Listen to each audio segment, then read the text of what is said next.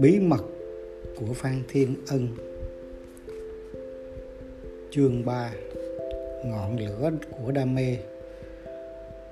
Buổi trưa hè của nha trang không giống như một thời điểm nào trên thế giới, nhất là thời pháp thuộc. Những năm 40 dù thế giới đang biến động mạnh nha trang vẫn im lìm trong cái thanh bình thu gọn của một tỉnh lẻ. Và trưa ngày hè, thật nóng, thật ẩm. Có người chạy trốn dưới những tán cây trong những căn nhà làm cho tỉnh cái vắng lặng mệt mỏi. Nhưng bù lại, tiếng sóng vỗ và chút gió hiu hiu lại ru ngủ thật thần tiên cái villa của lương thành nằm cạnh biển phía sau tòa thị xã mỗi năm ông ra đây vài tuần để nghỉ mát các cơ sở thương mại của ông đều ở tại Sài Gòn. Chiến tranh thế giới đang bùng nổ chung quanh từ Miến Điện đến Triều Tiên và Lương Thành lợi dụng tối đa sự thiếu hụt trầm trọng về mọi mặt hàng khắp nơi. Chiến tranh càng lớn mạnh, tiền bạc Lương Thành càng tích lũy. Những ngày ở Nha Trang này là những ngày yên ổn nhất của Lương Thành. Ông không muốn ai quấy rầy cái yên tĩnh đó. Vậy mà thằng thiên ân lại xin gặp chuyện khẩn cấp. Hắn một cô cha mẹ từ thuở mới đẻ. Ông thương tình giúp đỡ tiền bạc cho ông chú họ của hắn có phương tiện để nuôi hắn. Năm 13 hắn cần việc làm ông cho hắn làm tài xế một chiếc xe vận tải chở hàng của ông. Lần đi nha trang này, hắn xin thay tên tài xế riêng, lái cho gia đình ông đi nghỉ mát. Ông hơi bực nên sẵn giọng hỏi khi hắn vừa thò đầu vào, mày muốn gì? Làm gì mà phải khẩn cấp nói chuyện quan trọng? Việc tài xế xe tải của mày không được như ý sao? Bé cúi mặt nhìn xuống tấm thảm đỏ, thưa chú, không. Tại sao giờ giấc nhiều và thức bất thường? Hay mày không đủ sức? Thưa chú, không. Vậy thì nói cho tao nghe rõ, coi mày muốn yêu cầu điều gì, cũng như nói cho rõ lý do của lời yêu cầu này. Con xin chú cho con làm người bán hàng, thay vì tài xế con muốn đi bán giống như trương phú, trần bình và những người ngoại bản khác. Con muốn chú giao hàng cho con như họ. Con muốn được giàu sang như họ. Con muốn thay đổi cuộc đời hèn hạ của con. Làm tài xế, con sẽ không sao giàu nổi, nhưng buôn bán sẽ cho con cơ hội. Ai nói cho mày nghe cái lý tưởng này? Con nghe chú vẫn nói với bạn hàng là không có nghề nào có nhiều cơ hội làm giàu bằng nghề buôn bán, phi thương bất phú. Lương thành gật gù, nhưng tiếp tục hỏi thêm, mày nghĩ là mày có khả năng biết buôn bán như bọn trần bình không? Thiên ân nhìn lên, giọng đầy cả quyết. Nhiều lần con nghe chú chê trần bình về tật ham chơi của nó, còn trương phú thì ngu và chậm. Nhưng họ biết áp dụng cách thức buôn bán do chú chỉ dạy nên thành công. Nếu họ làm được, tại sao con không làm được? Cho là mày học được đi, rồi mày sẽ dùng cách thức này để làm gì cho đời mày.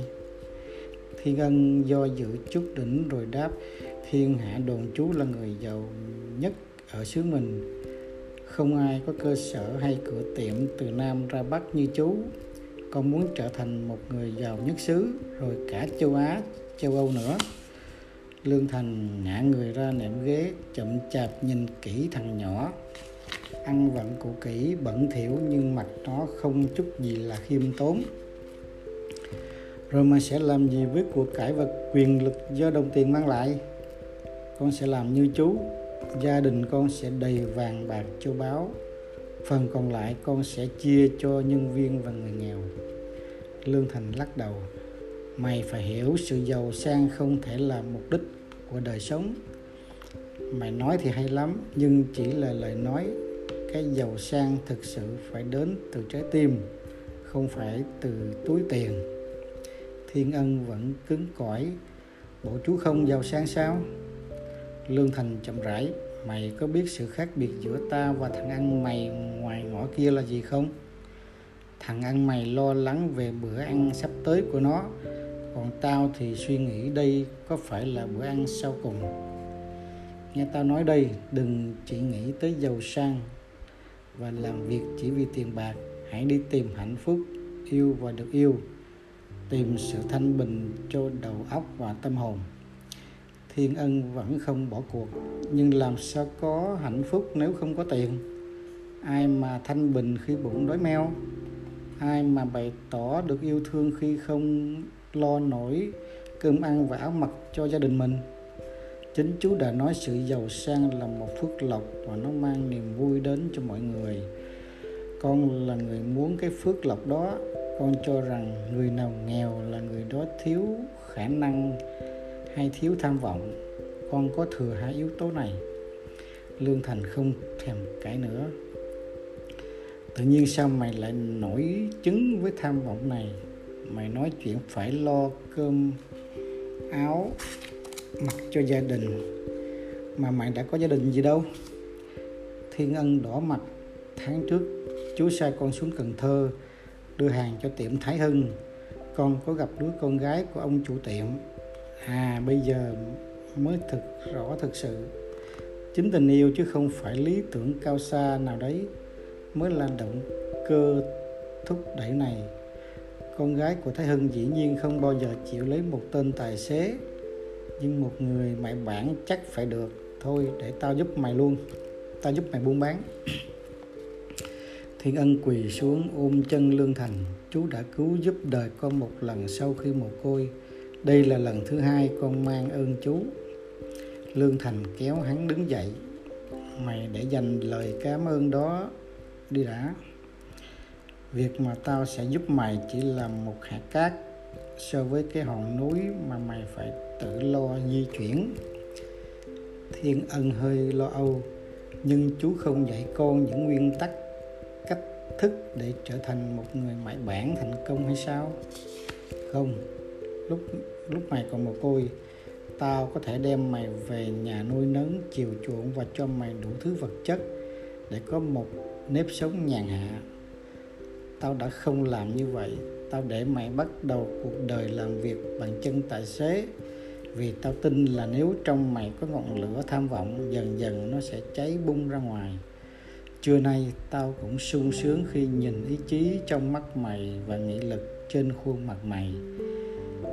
Cái phán đoán của tao rất đúng, nhưng mày vẫn phải chứng minh là có nhiều thực lực trong lời nói của mày.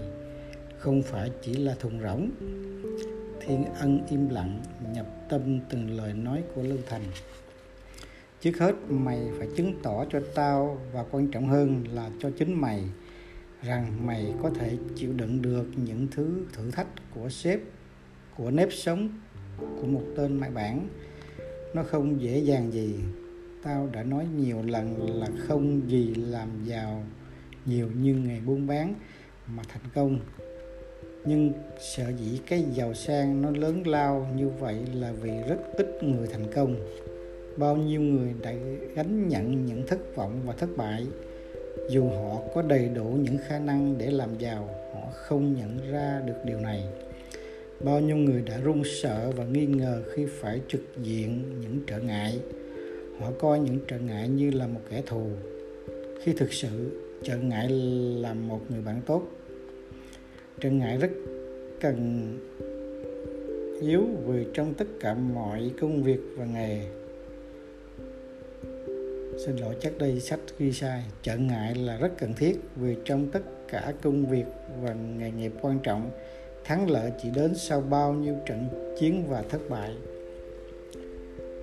Nhưng sau mỗi trận chiến, mỗi thất bại, khả năng và nghị lực của mày sẽ gia tăng sự can đảm và sức chịu đựng sẽ bén nhạy hơn. Kết quả sau cùng là một niềm vui, một niềm tự tin mới, một ý chí mới. Do đó, trở ngại là một người bạn tốt, bắt mày phải trở thành giỏi hơn. Hay bỏ cuộc. Mỗi một thất vọng là một cơ hội để tiến tới.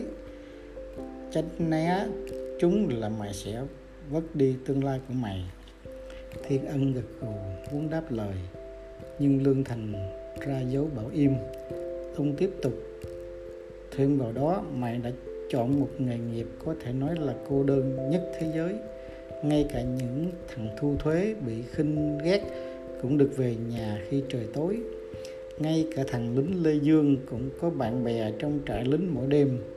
Mày sẽ phải nhìn bao nhiêu hoàng hôn trong cô quạnh, thật xa gia đình và bạn bè không có một cảnh nào buồn hơn khi mày phải đi ngang một căn nhà lạ trong một tỉnh lạ, nhìn gia đình người khác quây quần trước bữa cơm chiều đùa giỡn. Những phút cô đơn này sẽ đem đến cho mày bao nhiêu là cám dỗ. Giọng lương thành trầm xuống, phản ứng của mày trước những cám dỗ này sẽ ảnh hưởng đến rất nhiều đến sự nghiệp của mày khi xung quanh mày chỉ có một mình mày và một mớ hàng, mày sẽ cảm thấy vô cùng rối loạn. Những mục đích, những giá trị đều bị lạc hướng và những hành động của mày đôi khi trở thành ngu xuẩn và đem đến những hậu quả khó lường. Bao nhiêu người với những khả năng rất cao về nghề mại bản đã chôn vùi sự nghiệp của họ trong cảnh huống đó ngoài ra, không ai sẽ an ủi hay đùa chơi với mày khi mày thua lỗ, chỉ có những đứa muốn lợi dụng. Con sẽ cẩn thận và sẽ theo đúng lời chú dặn. Được rồi, mình sẽ bắt đầu. Tao sẽ không nói thêm gì nữa. Mày vẫn còn là một con sâu, cho đến khi nó hóa bướm. Sâu vẫn là sâu, cho đến khi mày tạo ra mày một sự nghiệp, mày vẫn chưa thể là một tên mày bản bao giờ có bắt đầu? Thứ hai, khi về lại sài gòn, mày đến kho hàng số 6 gặp thằng Mười Thanh. Nó sẽ lập một trương mục mới cho mày và sẽ giao cho mày lô hàng đầu tiên, một hãng dược phẩm bên Hà Lan, mới cho công ty tao độc quyền bán lại tại Đông Dương một loại thuốc mới, chữa bệnh sốt rét. Công hiệu gấp trăm lần loại kinin vẫn đang sử dụng mày sẽ lấy khoảng một ngàn hộp rồi đi thẳng lên Pleiku Paxe đường đi còn khó khăn, nhiều chỗ mày phải di, đi thuyền. Dân trên đó cũng còn nghèo lắm. Mấy thằng mại bản của tao chê, không thèm lên bán và tụi dân không có tiền mua. Nhưng tao đã bán rất nhiều hàng ở khu này, mày sẽ ở lại quanh các làng thượng cho đến khi bán hết. Thiên ân cố giấu vui vẻ vui sướng trong giọng nói của hắn. Rồi tiền bạc thì cháu, thì chú sẽ tính với con ra sao? Tao để cho mày giá sĩ là hai đồng một hộp như bao nhiêu bạn hàng khác. Mày nợ tao hai ngàn đồng. Mày muốn bán ra bao nhiêu thì tùy mày. Khi trở về, mày trả tao số tiền là hai ngàn, còn dư bao nhiêu thì phần của mày. Thiên ân gật gù trong khi hắn đã bắt đầu phát họa một chương trình làm việc cho ngày mai. Lương thành vỗ nhẹ, vai tên tài xế muốn thành một mại bản. Khi về, nếu mày thấy nghề này không thực sự hấp dẫn, mày đừng xấu hổ, tao sẽ cho mày trở lại chân tài xế. Đừng bao giờ xấu hổ vì đã gắn làm những đứa thực sự thất bại là những đứa không bao giờ dám làm. Khi mày trở về, tao sẽ bàn thêm với mày về kết quả chuyến đi, rồi mình sẽ tiếp tục tính toán cho những bước tới. Thiên ân cúi đầu chào, quay bước ra, nhưng ông già vẫn chưa xong. Có một điều mày phải luôn luôn ghi nhớ khi bắt đầu cái nếp sống mới của mày, đó là mày sẽ vượt qua được bất cứ trở ngại gì dù lớn lao và khó khăn đến đâu, nếu mày giữ vững ý chí và kẻ nào càng có nhiều tham vọng thì càng gặp nhiều trở ngại. Thất bại sẽ phải lùi bước nếu ý chí thành công của ta đủ mạnh. Lương thành tới gần thiên ân, nhìn thẳng vào mắt hắn. Mày có hiểu hết ý của tao không? Có, thưa chú. Vậy thì lặp lại tao nghe thất bại sẽ là phải lùi bước nếu ý chí thành công của ta đủ mạnh. Hết chương 3